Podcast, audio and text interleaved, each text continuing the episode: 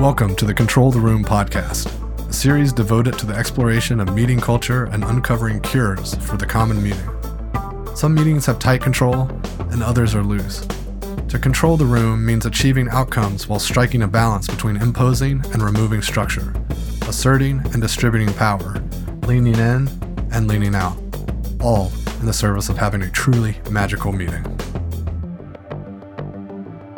Today, I'm with Kazique Prince, founder and CEO of Jelani Consulting LLC, where he is a diversity, equity, and inclusion consultant working with businesses and nonprofits.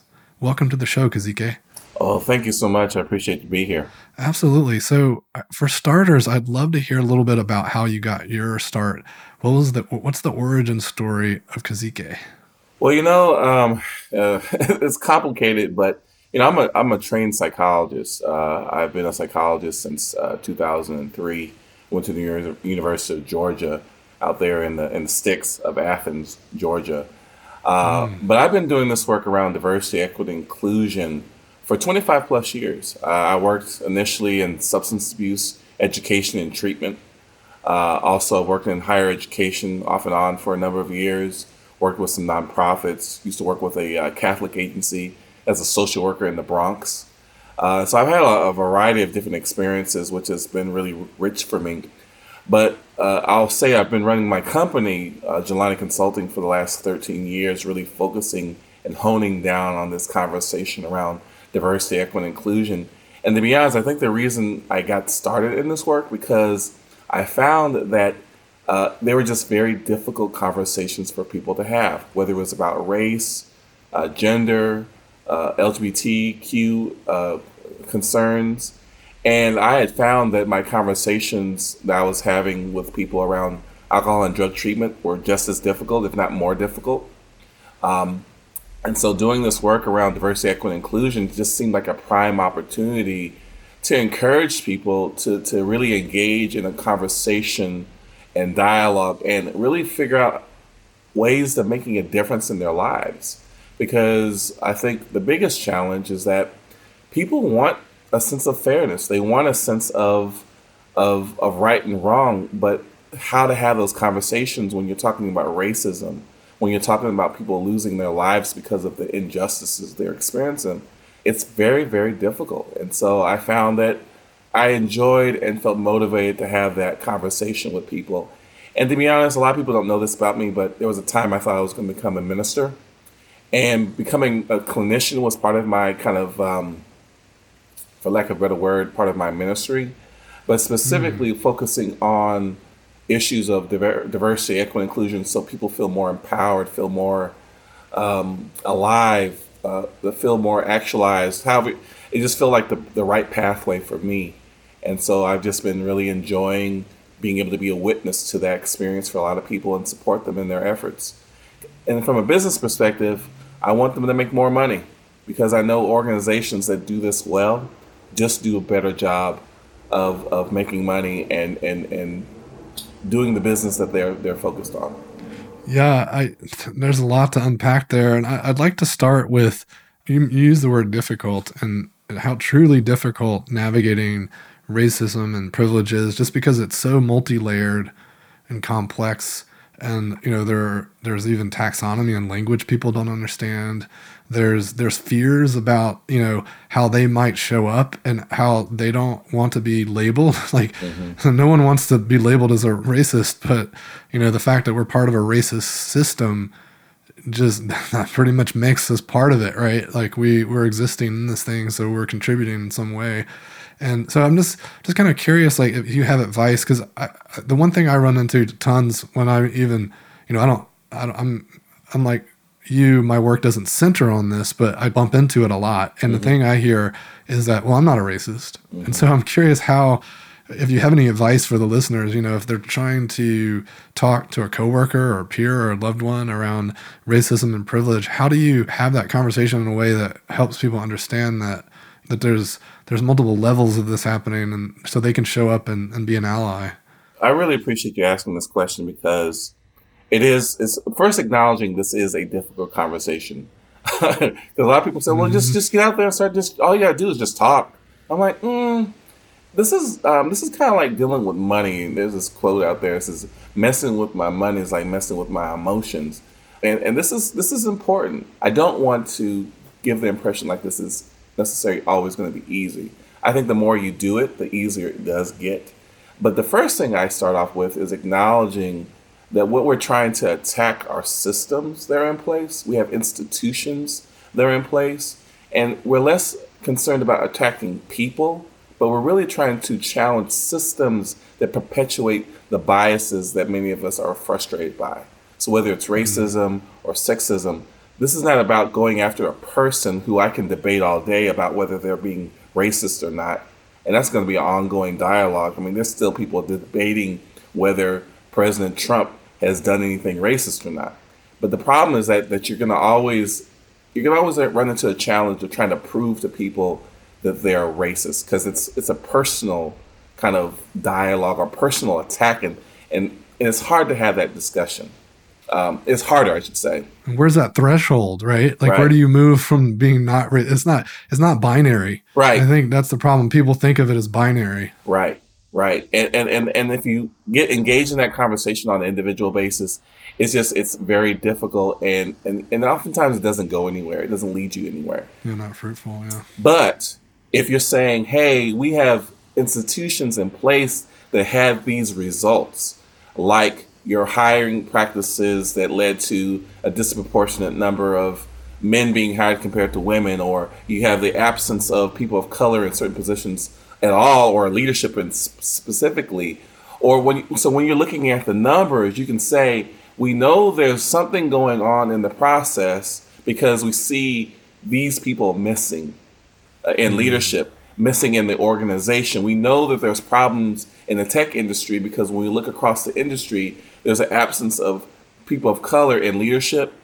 And when you look at Fortune 500 companies, you're seeing the same absence of people who are just as talented, who are just as smart, but they're not in those positions. They're not. There's not a critical mass of people of color or women in certain industries that are led by mostly men. And so at minimum, you can say the numbers show me there's a bias, which probably indicates that there's a system in place that led to that bias. Now it's all our responsibility to get engaged to figure out how do we change that that wave that led to that to that present situation and create a new situation or a new dynamic. And so I say what you're what equity is fundamentally about is about changing programs, policies, uh, uh, and, and procedures that led to the biases that we have in the first place. So I want to talk a little bit about what you notice when you're working with clients the, with these policies and procedures. Like, what's the low hanging fruit? I'm sure that you, there's something that you see just over and over and over again when you start working with a new company. Like, oh, yep, there, there it is again. Like, mm-hmm. we need mm-hmm. to fix that. Is there something that that um, is just kind of ubiquitous that just needs to be that you think would just be great if everyone just like paid attention to? Oh yeah, one of the things I've learned early on is that one of the best indications of, a, of an organization's investment and engagement with this conversation around diversity, equity, inclusion, not just the conversation, I mean that in a very obtuse way, but their engagement with this work is when they're willing to put money towards it. If mm. you're hmm. not putting any money towards it, this is not a priority. And when people ask me, well, how much money we're talking about, I said, well, like anything that's important to me, I invest a substantial, uh, uh, there's a substantial investment. At least 1% of my profits should be going mm. towards this work. So if I want to build a new building, if I want to start a really major initiative that's going to change the culture of our organization, putting zero dollars to it is a guarantee that nothing's going to happen. But if I say I'm going to put X percent of my profits towards this effort, it's going to guarantee something's going to happen. And what I'm also looking for is uh, what's my return on investment? And we know from the research that the return on investment can be anywhere from every dollar that you spend to about a seven dollar to seven to ten, fifteen dollar return. And we already know mm-hmm. that, right? And so those are the kinds of basic things I'm looking. How much are you? I'm looking at their literally their budget, going how much not time, not volunteers going out doing community service. How much of your money have you invested in this? And then I want to see your staff that's committed to this. And if I can see that, that gives me a sense of what your investment may have been up to that point. And if you had zero dollars, that's fine. Then my job is to help you reimagine your budget so you can make this a priority. Yeah, uh, you know, the thing we run into most when thinking about this kind of work is how people show up in meetings. And, you know, I think that's the hallmark of true inclusion. Mm-hmm. and as we think about the work we do as facilitators, our job is to make sure everyone's included. Mm-hmm. And ideally, we do it in a way where we're not just going around round robin and calling on everyone. Like, you know, can we create like really dynamic and truly inclusive types of scenarios and mm-hmm. so i'm just curious like is that something that you're noticing and that you're starting to see clients of yours starting to have more inclusion in their meetings or more contributions from everyone you know when i think about people's attempts to be more inclusive uh, the good thing that i'm seeing is that people are trying to be more and more creative about how to create those more inclusive environments whether it's just having check-ins um, even mm-hmm. for some of these more religious oriented organizations, them starting with prayer, not in the way of saying, okay, this is one way of praying, but just saying, I want to open it up for us to center ourselves, whether it be mm-hmm. from your own faith tradition or another tradition or, or no tradition whatsoever. But it's a way of getting away from one way of running a meeting, which tends to be very um, output or outcomes oriented. We need to achieve these goals during this meeting at this time versus relationship building, which is also important, right? Or it's it's getting to know each other. So it's it's, it's just and, and creating that inclusive environment means having a different kind of exchange.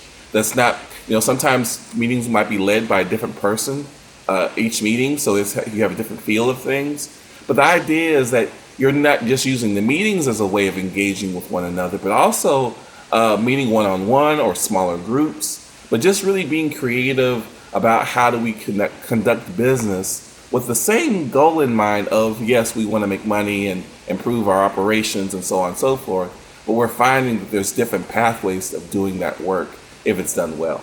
Absolutely. Uh, you know kind of what you're talking about too reminds me of kind of creating more trust and potentially more psychological safety on a team. You know if if you build rapport and you build understanding then people are less likely to be you know judgmental or snappy. And you know as, as, we know those dynamics lead to you know people withdrawing and, and not contributing in meaningful ways.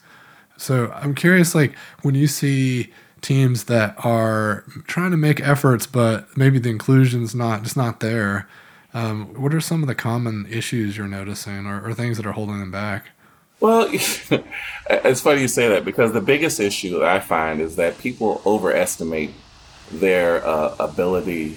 Uh, you know, a simple term is cultural competence, but more more accurately is they overestimate their ability to navigate across cultures effectively. Uh, they think they're in one place. They think because they they made an investment. They're super excited about this work. They know it's the right thing to do. They've made the business case for it, so they're totally invested. Uh, however, they don't have the skills to actually navigate those conversations effectively when subjects around race and racism come up or other issues, they're finding themselves using a lot of their lizard brain where they're they're fighting, fleeing, or freezing. And so when those conversations come up, their their ability to actually navigate is is really diminished because you know they haven't figured out for themselves personally how to sort through the, the, the moving parts that are going on. And so even though their their heart's in the right place, their ability hasn't caught up with their heart. And so a lot of the times it's, it's sitting with them and really developing the skills that are necessary to have the conversation. But I would say the other issue is, again, I might have the the right ideas, and I'll use one example real quickly. Uh, a lot of organizations want to recruit, and they want to recruit more diverse people, but they don't have any relationships with the people that they want to recruit. How are you going to recruit more people of color, whether it be black, Latino, or other groups, if in your own sphere of your spheres of influence and in your life you know no one who's black or latino or asian you, you, now you, your first step is to go build those those relationships first then tackle your goal around recruitment of that population mm-hmm. and so they, they prematurely go out there and start talking to all the black and brown people they can find on the internet and they wonder why people are looking at, at them crazy going who are you and why are you calling me mm-hmm. and so those relationships are critical and I and I just I I can't I can't sleep on the importance of taking those ten steps back first to make sure you have all the things you need in place first before you tackle some of the big goals that you might be uh, uh, trying to attempt to, to deal with. You know, it makes total sense because if you think about it, it's like two dynamics, right? On a purely unrelational standpoint and a purely like mechanical and operational standpoint, you have to have a pipeline. if you don't have a pipe, and I always tell people if you're trying to recruit, uh, if you're trying to hire today, you should have started recruiting four months ago. Otherwise, you're not going to have very good candidates, and they certainly won't be diverse because you're just finding whatever falls out of the woodwork, and that's probably going to be through your network and people you know. And then also, it really resonates with me because if you're on the relational side, if you're starting to understand these people, relate to them, you're going to be able to A, change your policies, B, design a nice looking container that these people will want to be inside of. Because often I see people wanting to, it's, it's a lot harder if you don't start early if you start later and it's 10 dudes in a garage and you're like trying to hire your first woman they're going to be like i don't want to be the first woman in this like gym locker. Yeah and it's funny you say that because when you ask people of color and women about going out and recruiting other people of color and women they have no problem doing it because their networks already exist. They already have yeah. the relationships. Just like with white men who have a great idea and they're sitting in the garage and they're like hey let's let's do this what they're really good at is recruiting other people like themselves. But if they're going to recruit anyone that's not like themselves, they got to be asking themselves, if I don't know these folks already, I need to spend the, the cap the cultural capital necessary, the investment that's necessary to, to achieve it well. And what I know, and, I, the thing is, it can be done. It can be done so not easily because it's going to take time. It, and for some organizations, it may be four months, it may be a year because I'll be honest, people of color and and, and I'm, I can't speak for everyone, but some people are a little suspicious. They're mm-hmm. like, hmm, and, and, you want to use my context so you can achieve your goals. And, and do I really want to work in your organization? Because y'all y'all seem a little iffy about this diversity thing in the first place. So this that's why that trust piece is so important because they want to know. I would speak for myself. I want to know that you're invested, not just for the short term, but the long term gain other people that you're trying to recruit. And why me? Mm-hmm. Mm-hmm. Right. I think, you know, I, I really haven't heard the word tokenism thrown around in a while, but like that's like a, a very bad thing. And we want to support communities and, and underrepresented individuals. But if we're just checking a box and then not putting the work in and, and it, you know, it's, it doesn't, we're not looking carefully at who it is and making sure that they're great for the role, then then like, that's actually doing a disservice for everyone. Well, and that's what we we experienced one or two generations ago with affirmative action. Hence why people don't even like using that term anymore. Mm-hmm. Um, matter of fact, how, how many? When's the last time you heard someone say affirmative action? Right? Yeah. Uh, and not unless someone was being derogatory. Right? Exactly.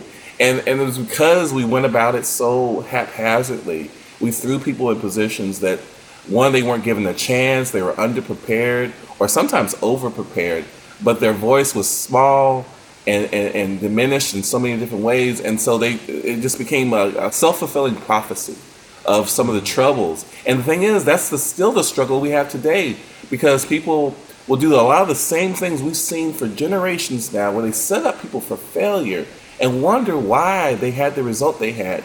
And, and, and I think one of the big things I think we, we're faced with now as a country is that what is the what is the responsibility of business leaders uh, especially whether they're big or small, to invest in their talent. Because think about how many people you know in your life who are really not that smart, really not that talented, but we give them all the graces necessary to be talented, to be really great. Because someone sits with them and talks with them, gives them the inside scoop. They, they get they, they're treated like the special child, the golden child. And could you imagine if that happened for more people, particularly people of color, who never get that, how it would make a difference in their lives and how they would be successful. And that's the kind of, to me, that's what equity is all about. It's not just giving, it's not giving the kid who was going to go to college anyhow an opportunity. It's giving a kid who never thought that was even a chance, an opportunity, and not just to go to college, but I want them to be chair of the Federal Reserve. You know, I want them to be super successful, not just get by. And, and I think that's the struggle. It's like somehow I should pat, pat myself on the back because I got this kid out of high school. He was going to do that anyhow. Mm-hmm. he didn't need you for that. He, it may have been harder, but he was going to do it because he, he was already directed to do that. But if you say, no, I'm going to invest in this, this young person and I'm gonna make sure they not just go to college, but go to one of the best colleges, and not just that, but they're gonna get a great job that, that they can pay it forward. That's a different kind of investment. Man, that's you're talking about capitalization of society. You know, how do we raise up? I mean, if you really think about the broader impacts of this work, it's not just how do we improve ROI and profits for a company, but it's really capitalization of society. We as a civilization will, will rise up in ways that are, you know, unprecedented if we can come together and work and, and collaborate and also keep people from getting just like ripped up by the system. I'm really excited about what Oregon's doing you know the fact that there are people that are just getting thrown into jail for petty things just because they they had a, a, bout with some drugs and the next thing you know they can't get out of this rap sheet they're in so i'm i don't know i think i'm really excited about where programs like that and the work you're doing can really just help us as a civilization well and, and, the, the thing is i think that sometimes gets lost in this conversation around diversity equity inclusion because there's the, the, the troubling and depressing and heart-wrenching stories of, of oppression that we we hear, right? Uh, we, we hear we watch movies and we hear stories and we're just like, man. But what this what this the movement is really about is exactly what you just described. It's going against convention, being less concerned about punishing people, and being more about lifting every boat. Uh, in higher education, they talk about inclusive excellence, mm. and what they mean because the, the fear is that we're somehow lowering the standards to include other people, when in truth, we're actually raising the standards. We're raising the opportunities for, for profitability by expecting excellence in everything that we do. And we can only do that if we provide an inclusive environment for the success of every individual. And so that mindset is a change, a switch. But to be honest, it's been one that's been helpful for some folks who have been kind of you know, you know, kind of poo pooing this whole thing. And I'm like, no, this is about making money and being better at what we do because that's where innovation, that's where uh, good ideas and creativity comes out of that. And so there's people who are being straight up, like totally questioning all this. But when you're talking about the, the, the bottom line or being more mission uh, focused, they're they're convinced and they see it. I mean, that's the great thing yep. about today versus just 10 or 15 years ago. We have the numbers that show that this approach is very effective in creating the kind of um, you know, profitability or, if not profitability, mission focused kind of agenda. Yes, I, I, here's the thing: the values have to be aligned. If the value of the company is we need more profits, or we need to grow, or whatever outcome the company is seeking, or or the nonprofit, the, the organization is going to have values and they're going to have a focus. And if and if you can line align with that, then that's where you'll be successful with any change initiative, right? And I so I, I think you're spot on with the focus has to be on revenue or the mission, and I believe that any of those things are going to be better when you enable people to, to do their best work and they're doing people take pride in doing a good job. That is in human nature. And if you can put people in a situation to do better work i mean that's just going to be a better environment for everyone. You know what's funny about this too? You know the other thing that drives this?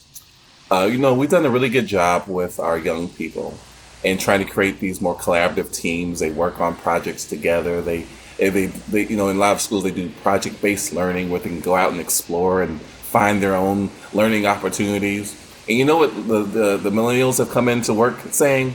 We expect you to do this. So forget mm-hmm. what the Generation X that I represent. We come in with this, the same mentality that we were given by our parents. You know, just do the work, right? Don't worry about the personal. Just do the work. Millennials are coming in after we trained them and and say, you know what, we want an environment that is uh, socially conscious, that's tackling big issues. That's I mean, I have a, a client who works in, in the tech field and says they want to be a part of a community that's making a difference. It doesn't matter if they're making widgets. they want to make sure that those widgets and the people who are part of their organization are doing good in the world. And that's what they're demanding. So you have very talented, smart people from various backgrounds saying, if I'm going to work here, y'all better be doing something. right. Yes, making a difference. I love it. I want to come back to something that I've been thinking about lately. And are you familiar with the Truth and Reconciliation that happened in South Africa? Oh, yes, very much so. Thank yeah. you for bringing that and, up. And so I just think there's a massive opportunity with, with the change in, in leadership right now to make that a national focus. And I'm just kind of curious, like, how you think that could play out if, if we had a national focus on on doing some work like that here in the U.S. You know, I fundamentally believe that we as an American uh, community culture, um, it would be to our best interest to really invest in a racial reconciliation, racial healing process. It may not look like what they did necessarily exactly what they did in South Africa, but there's something that's very important here that needs to be uh, kind of called out. Uh, we are still a country that still doesn't tell the truth about the Civil War we still don't tell the truth about what slavery was about. We still have a too much of the population who believes that the Civil War wasn't about slavery. We have too much of the population who just doesn't want to acknowledge the history of slavery and racism that made this country successful. That this country was, in many ways, promoted on the backs of black and brown and, and other people to be where we are today. And that unwillingness to acknowledge that and just kind of say, you know what, that's a real thing. Um, we need to have a, a vehicle or a means of having that honest conversation with one another. Uh, and because there's still some some deep generational grieving that's going on around that. And there needs to be also some some opening up of some hearts and some minds that have been totally closed. Not necessarily always intentionally. Sometimes it's just I didn't know. Because the system is set up to keep people blind. The system is mm-hmm. set up to keep people ignorant. And and there's too many people, in my opinion, after you know being around for as many hundreds of years we have been as a country, there's too many people walking around, not their own fault, who are like, you know what, I didn't know. They they saw George Floyd die, and they're like, I didn't know. And it's not their fault because the system was set up for them to be blissfully ignorant. And then you got all these black and brown people and, and women too who are like, let me tell you something. let me tell you about my reality. And, and one of the best things is last weekend, uh, Dave Chappelle was on Saturday Night Live. Amazing. amazing how he was just telling the truth in so many ways. And, and the like reason, and what I loved about it is that, and he said it, he says, I know many of you wouldn't be listening to me if I wasn't telling jokes. But boy, does he use his platform of being a genius comedian to really uh, tell his story. And uh, to me, that's part of the, the truth and reconciliation, right? That's part of calling something out. What we used to say in the black church is you got to name it and claim it. You know, shame the devil and tell the truth. Uh, and, and to me, until you are willing to do that, it's hard to reconcile things because you got too much a part of the community, the, the national stage, who are just just denying the stuff even happened. and it's like, and, and you somehow want me to work with you? You want me to be on the same mm-hmm. page with you? And you're not even willing to acknowledge. And the thing is, the truth of the matter is, and let me just be real, real, real clear. We've gone on as a country unwilling to do that, and we've we, we still function. But if we really want to be a more powerful country that's able to really commit ourselves and create the kind of change and be the the the, the, the powerful uh, kind of entity that I think we, we want to be, if we're willing to have that conversation, the result at the end is is just it's, it's, it's it, it, may feel like magic or a miracle, but I think what people are already experiencing is a sense of man, we're so much better off now having that conversation than avoiding the conversation. One hundred percent, and I think the avoiding the conversation is what's made it so tenuous, and it's created situations where you've got good people that are blocked. It's almost like having a psychological block where people go to a therapist. And i'm not a psychologist yeah. but you know the way i envision it is like there's some trauma that's happened in past life and they can't even unlock it. Mm-hmm. and, and it's because they know that there's there's racism in their family like their grandparents or their parents and they're ashamed of it. But like admitting that is them admitting they're a bad person and they can't go there. You know, that's just not safe for them to do. And so that's a hard thing for people to unlock. And so when I see some people act out and push back, I, I have some sympathy for them, but also it's like, man, how do we, we can't keep on like this. There has to be a way to move past that. It's funny you mentioned this dealing with racial trauma um, and the blocks that we have experienced.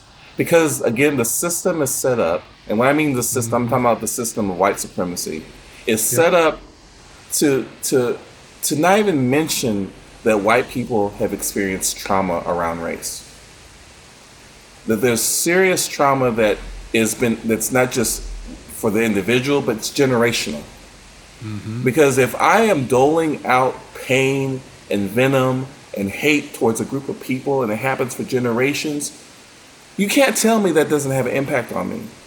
Because chances are that venom is not being just directed at black people or brown people, it's directed at spouses, it's directed at children. That venom is being spread across. And until you're willing to recognize that and call it out and then ask yourself what you're going to do about it and take some responsibility for it. I mean, as much as, as, as and I'll use myself as a man, you know, it is hard for me to acknowledge that in my family background, there's some major, just really bad things that have happened in the name of manhood. Mm-hmm. Uh, and as, as, as crippling as it may feel and, and, and daunting to kind of imagine all of that, I can't be the best father I want to be to my daughter and my son until I reconcile some of that.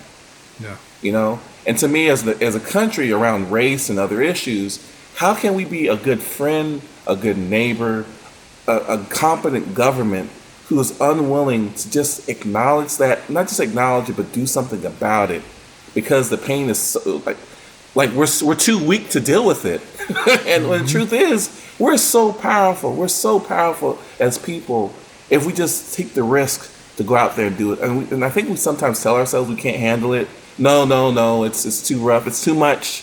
And I'm like, no, you look at what we've dealt with as a country over the last 20, 30, 40 years. We've, we've dealt with some really challenging situations.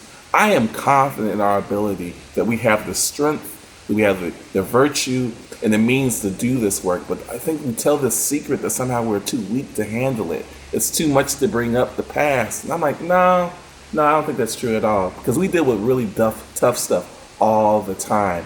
And I think we can deal with this too. You know, I'm part of a Slack group of consultants, and when the George Floyd situation, it really was erupting, like right there in the thick of it. We all started to have an internal dialogue around what are the what are the policies around this group, and are there any inherent? We were all reading how to be anti-racist, and we were thinking about what are the racist policies and around this group, and and how did this group come together? And there was one gentleman in the group. We had a long conversation around privilege, and he had is a white gentleman, and he had real issues with that term. And him being labeled as having privilege. And I think it comes back to my comment about binary because I think he he saw it as like someone labeling him as having privilege because he said, you know, I grew up poor. I was right there with a bunch of poor black people. We didn't distinguish between white or black. We were all just poor. And the point we were trying to make was like, look, I know you worked hard to get an education and to to dig yourself out of that situation, but you uh, you have to be honest with yourself that being white definitely helped you on that journey now, you don't have as much privilege as like someone who's born in Beverly Hills and their father is a director and just without any audition, they're just in the film or whatever.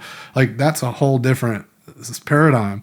And I, you know, I, around the same time, it was right, it was before this whole conversation. I saw this really interesting. It was like this group of children were in a field, like they were outside doing doing some games. Like it looked like a summer camp kind of thing and the counselor was like telling everyone, everyone started off on a line together. And they said, take one step forward if your parents could afford textbooks when you were in elementary school. And then, er, and then it just got more and more. Take, take one step forward if you have, if you attended college. Take one step forward if you were given a credit card while you were in college. You know, it was just like boom, boom, boom, one after the other until all of a sudden, like one kid is still standing at the starting point and they're all just vastly spread across the field. And it's like that that's to me what privilege is about. It's not about I'm me having privilege and you not. It's about like, wow, people are on various parts of this playing field, and it's totally into, there is no equity. yeah, and, and it's it, I think for a lot of people who who live with privilege, one it's like I remind people privilege is like being a fish in the ocean, and you realize all of that ocean water that you've never paid attention to is your privilege it's just you're breathing it and you're living it, and now you've come to the understanding that it's there, and it's a little bit of a shock to the system. But when I talk to my you know, my my friends who happen to be white and, and poor, they, they'll have the same argument, and, and and I think one of the big issues here is that they'll see the stats that say that a, a, a, white man with a high school diploma on average can make more money than a black man with a PhD on average. Those the numbers are clear. That, but for them, that's not their lived experience. Right. Right. Their lived experience I, I bust my butt. It was rough. I was eating government cheese and spam like the best of them. So who are you to point the finger at me about privilege? I have any privilege. And I'm like, you know, and, and my experience has been for those people, oftentimes it takes someone else with lived experience over a period of time to make the case for why it affirms their experience, but also gives some insight that something about you being white gave you opportunities that the same person with the same talent as you will not receive. And, and they'll see it in those kinds of exercises you just described. They'll look at their friend who's sitting right next to them, who they know is just as talented they are, and be like, "Wow, they they wow." And so I I I try to be graceful and patient with folks like that. It can be a little frustrating. Don't get me wrong, but it's not until they see someone they they're intimately connected to, who they trust, they're able is to give them some insights that the numbers just won't give them, because what they're looking is for that lived experience that tells them maybe you're not your your experience is maybe not quite accurate. Yeah, and that's the problem with statistics, right? It's like it has nothing to do with my lived experience and I love that you brought up that word because that's part of the taxonomy around DEI that I stumbled into, I don't, I don't, know, maybe three or four months ago, and I, it really resonated with me. It's like, how can you, and, and the, the framing that I learned it in, someone was like making claims about this and that. And then the retort was, how can you argue with someone's lived experience? like, oh wow!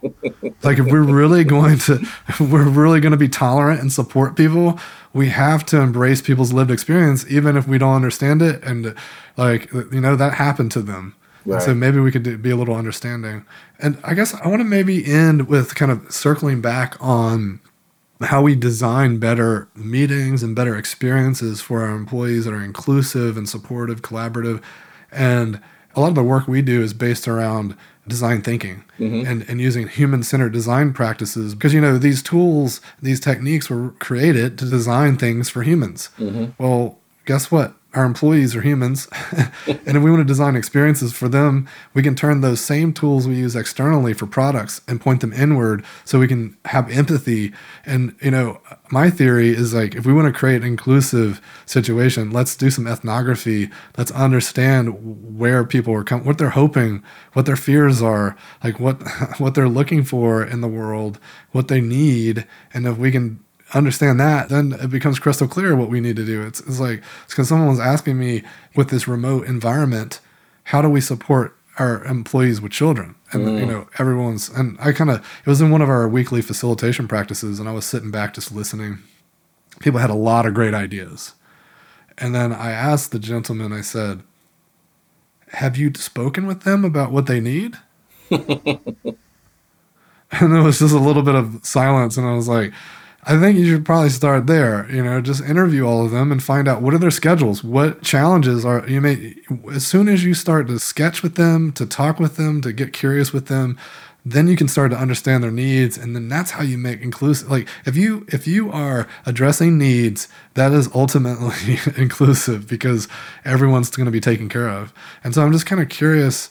That's been real epiphany for me over the last year um, especially as I've seen more and more HR people showing up at design conferences and stuff, and it just gets me really excited to think about a discipline that's you know typically unfunded, and um, and how do we uh, how do we shift that conversation? So I, I don't I wonder if that overlaps with your work at all and what you've been noticing. Actually, it does overlap with my work because uh, whether it's a design thinking approach or whatever, but as you know, one of the first steps is collecting data right? Hmm. And oftentimes we forget to go ask our employees what their experiences are like. And, and, and the thing is, you don't want to overwhelm your employees with a you know seventeen thousand item questionnaire.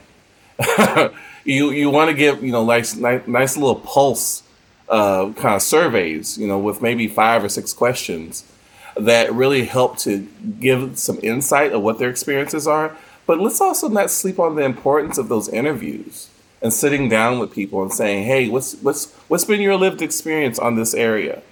And by get, receiving that insight and those perspectives and collecting that data, uh, and making sure you have people at the table who are uh, who are part of the decision making process. So it's not just asking people, but actually making sure they're part of the conversation at the table. I think what you're going to find out are the solutions that folks are looking for because what make work at over at X organization may not work at Y, but the but the process that's going to be similar for both organizations is their willingness to go out and ask their employees and have leadership in place who are going to make these things come to fruition and be willing to take the risks that are necessary because I think what we've been what we've been faced with the coronavirus uh, pandemic and I would also say the racism pandemic is that um, we are forced to look at work differently uh, because people are at home with their kids and they're and a lot of us some of us don't have partners who can support us so we can work on just on work. And so people have had to be really creative. And what i want to know is how they did it. You know how did you run between raindrops in the middle of a, a thunderstorm and still got things done? Or did you? And and it wasn't even realistic to expect you were going to do that in the first place uh, and what's the end result what are we going to find out after all this kind of settles down a little bit we got the you know we got the vaccine out and everyone's finally settled down. I think what we're going to find out is that people suffered a lot through this. We're going to find out our kids suffered because the educational system fell apart. We're going to find out that many parts of our, our economy fell apart and we were just living on a, a, a lifeline. Uh, the question I'll be asking myself and I hope and my friends is what out of this this pandemic, what did we learn that we can use to make ourselves a better organ, uh, bigger organization, a better community. Because right now, I think what we're not facing is the, the carnage of mm-hmm. this last year. But but like like I like to believe that out of every, for lack of a better word, failure is the opportunity. And I want to see how we as a country take advantage of that opportunity. So whether it's the racial healing, uh, reconciliation conversation I think needs to happen, or the innovations that we find that families had to implement to, to survive all of this. I mean, I think there's something about that. I think we as a country, whether it's the, the Great Depression or even the Great Recession we had, we learned a lot. Um, I just wonder if we're ready to hear the truth about this experience. Wow, a lot there. And I really appreciate you spending the time to talk with me through this today. It's already kind of gotten my gears spinning in some new directions and hopefully listeners might be inspired to think about the the work ahead of us and and how they might show up and contribute and I just want to give you an opportunity to leave our listeners with a parting message. You know, this work around diversity, equity, inclusion is not for the faint of heart. Uh, this does require us to build the muscles, the, the spirit, the, the stamina that's necessary to work through it the great thing is that we are not alone. Uh, there are other people who are struggling, who are uh, uncertain, who's scared, and we are much better together than we are alone. And so, if you do nothing else but search for someone else who's also trying to make a difference, who who might feel scared and alone as well, just like you, who may maybe they just don't know what's going on, but they want to know I find make sure you go out and find someone who's wanting to do the same thing and get on the get on that gravy train together to figure out some solutions. Because doing it alone is not. We were never supposed to do this stuff by ourselves. But I think if you find other people who are committed to this work, whether it's in your church or synagogue, at your job, uh, where you have your kids play at the park, you'll find that there's a lot of people who are looking to make a difference. And I would encourage you to take that risk and reach out to someone in an attempt to make a difference. Amazing. Thank you so much for chatting today, Kazique. Oh, well, thank you so much. I appreciate the invitation, man. Good conversation. Thanks for joining me for another episode of Control the Room. Don't forget to subscribe to receive updates when new episodes are released. And if you want more, head over to our blog where I post weekly articles and resources about working better together. VoltageControl.com.